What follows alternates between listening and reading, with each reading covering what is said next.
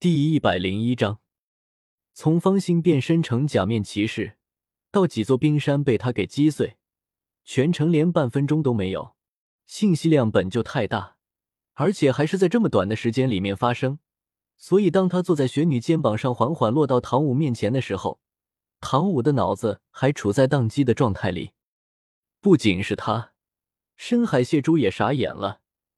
他好歹也活了一万多年了。接触的人类也不少，但是也从来没有遇到过这么奇怪的力量。还有这个体型从自己还要大的人形机械又是怎么回事？为什么自己人他的身上还感受到了上位魂兽的威严？唐舞，你们没事吧？见他依然一脸呆滞的样子，方心正准备伸出手在他的面前晃晃，却被突然抱起的唐舞给扑倒在地。一对粉拳不停的击打在方心的胸甲上，你讨厌！有这么强的力量，怎么不早点用出来吗？吓死人了，好不好？啊哈哈，抱歉呢，我其实也是刚刚才解锁。你觉得我信？就算是这么回事，那这个大家伙是怎么回事啊？这个是人形魂导器吧？好漂亮啊！你之前藏在哪儿了？你异域空间吗？没有。他就是我的骑士力量，是有生命的。真的假的？应该是真的。他身上有魂兽的气息。突然插入的声音让打闹中的两人一愣，转头一看，原来小三爷已经醒了，而且似乎也看到了刚刚发生的事情。嗯，雪女直接忽视了懵逼的深海蟹蛛，看向了脸色略有好转的小三。瞬间就看破了他的真身，正准备说什么，耳边却传来了只有魂兽能听到的声音：“麻烦别将我的真实身份说出来。”小三的脸上露出了请求的神情，雪女点了点头，这让小三稍稍的松了口气。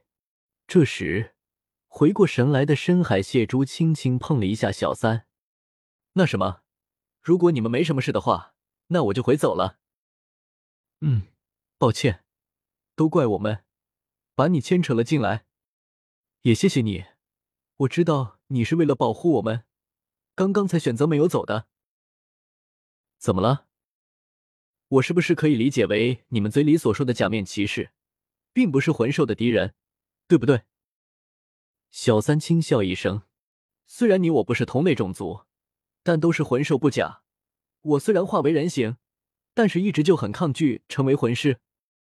如果假面骑士是魂兽的敌人，也是跟魂师差不多的存在，你觉得我还会成为假面骑士吗？我明白了。我想，如果你们的影响力再多一些的话，相信我们以后还会有机会见面的。留下这段莫名其妙的话后，深海蟹蛛一瘸一拐的向海洋之墙走去。有些发现冰山被破坏后又折回来的魂师，也只能眼睁睁的看着，谁都不敢动一下。毕竟那么大一台，在他们看来是人形魂导器的东西，在他们可是亲眼目睹了刚刚发生的事情。他可是跟那个穿着蓝白色假衣的少女，一脚将那样巨大的冰块给踢没的存在。他们谁敢惹？呵呵，看把这些家伙给怂的！都不敢再来了吧？看着唐舞一脸牛气的样子，小三调侃道：“又不是被你吓的，你有什么好神气的？那还不是一样吗？都是畏惧我们假面骑士的力量的啊！你还没成为假面骑士呢，要你管！你这个小不点骑士！方心不也是小不点？他的骑士力量也没有增高能力啊，干嘛这么说我？能比吗？”人家有这么大、这么漂亮的七月兽呢，你有吗？啥也不是。方心连忙拉开互怼的两人。好了好了，你们两个别再争了，我们得回去了。我不要。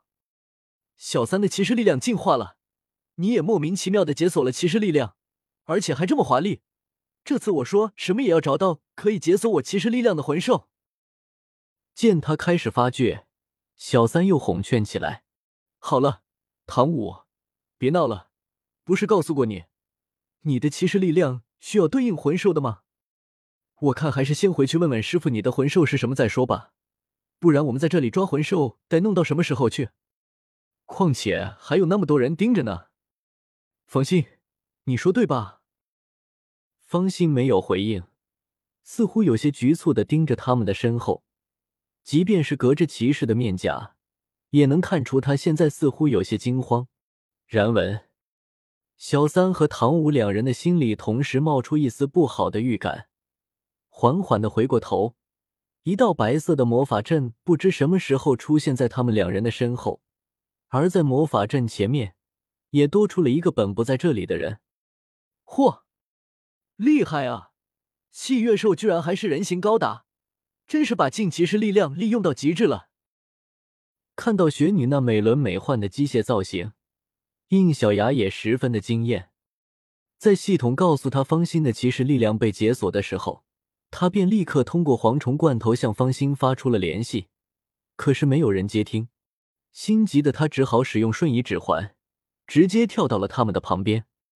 万幸的是，三个人似乎都没有事，而他的注意力自然就被十分惹眼的雪女契约兽以及方心所变身的假面骑士冰雪给吸引。通过系统的提示。印小牙自然也知道了，这个骑士力量的源头是来自于一个名叫冰天雪女的魂兽身上。这个名字他当然知道，这可是第二斗罗里的重要角色。按照前面的尿性，这个有八成可能就是冰天雪女在这个世界里的同位体。根据他所知道的原作设定，冰天雪女可是冰寒极地世界的绝对王者，这样的存在。怎么会跑到了深海当中里来？又怎么会成为了方心的契约兽？嗯，虽然很好奇到底是什么样的魂兽，不过眼下嘛，还有更重要的事情要做。方心，你先到我身后来。啊，小牙哥哥，其实他们……嗯。方心连忙低下头，十分乖巧的来到应小牙的身后。然后撇过脸，不再去看小三和唐舞求助的眼神。好了，你们两个准备好细数自己的罪孽了吗？应小牙一边揉着拳头，一边笑眯眯的走了过来。等等，师傅，我们知道错了。嗯，我们再也不敢了。应小牙笑着点了点头。牙关咬紧了吗？两人没有意外的。受到了应小牙的严厉制裁。当众人看到被拎回来的两人时，他们已经是鼻青脸肿的程度。谁也没有想到，应小牙居然真下地去手。小三也就罢了，是个男孩子；唐舞这样的女孩，他都没有留情，甚至打的比小三还要重。在听完事情的经过之后，众人在惊叹发生这么大事情的同时。也算是理解了应小牙为什么要这么生气。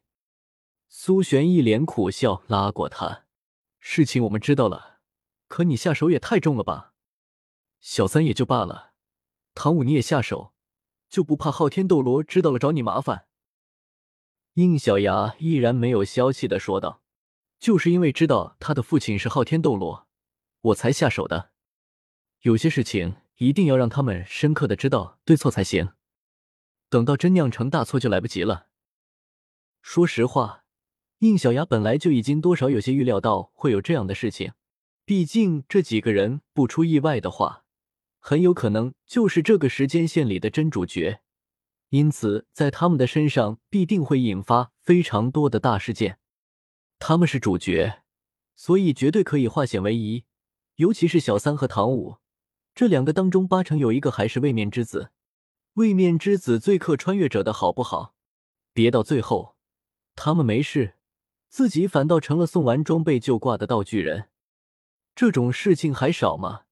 就拿自己已经可以变身的假面骑士颅骨来说，在原作世界里，不就是因为徒弟的擅自行动，才断送了性命的吗？难不成自己现在成了颅骨之后，也要面临被徒弟坑的事情吗？师子图笑吗？不可能的。不知道应小牙作何心理活动的苏璇无奈的摇了摇头，然后也一脸严肃的对两人说道：“你们两人这次犯了很大的错误，肯定不能因为没有酿成大错就免除责罚。既然小牙已经教训了你们，那么从现在开始，不允许你们通过药物或者魂力疗伤，让这份疼痛根地时间长一些，直到他自行消退。听明白了吗？两人低着头，哼唧着说道：“听明白了，我们知道错了。”就在他们为自己的行为买单的时候，早一步回到大海当中的深海蟹猪，猪不停蹄的回到了他的住所，或者说工作的地方，一个巨大无比海底水晶宫。老谢，你跑哪里去了？龙宫这边可是出大事了。还没有靠近龙宫，作为自己好兄弟的龙须岩虾就迎了出来。龙宫还能出什么大事？我这边才发生大事了呢，你不知道，我他妈差点被一座冰山给砸死。好大一座冰山啊，都不明白是怎么跑到大海上来的。就算是从寒冰极地那里飘出来的，也早该化掉了吗？啊，你遇到哪座冰山了？我跟你讲，龙宫这边就是因为冰山的事情闹得瞎飞蟹跳的。哦，这样啊，那你们不用担心了。那座冰山已经被破坏掉了，不会有啥问题的。龙须岩虾一脸奇怪的说道：“你说什么呢？谁关心冰山怎么样了？那冰山早就让龙王给破坏掉了。最重要的是，我们从冰山里抓获了一头奇怪的魂兽，这会就在龙宫里面关着呢。”深海蟹蛛伸出钳子挠了挠自己的贝壳，“嗯，你确定我们说的同一座冰山？”读修真英格兰，请记好本站的地址：w w w. 点 f e i s u w x. 点 o r g。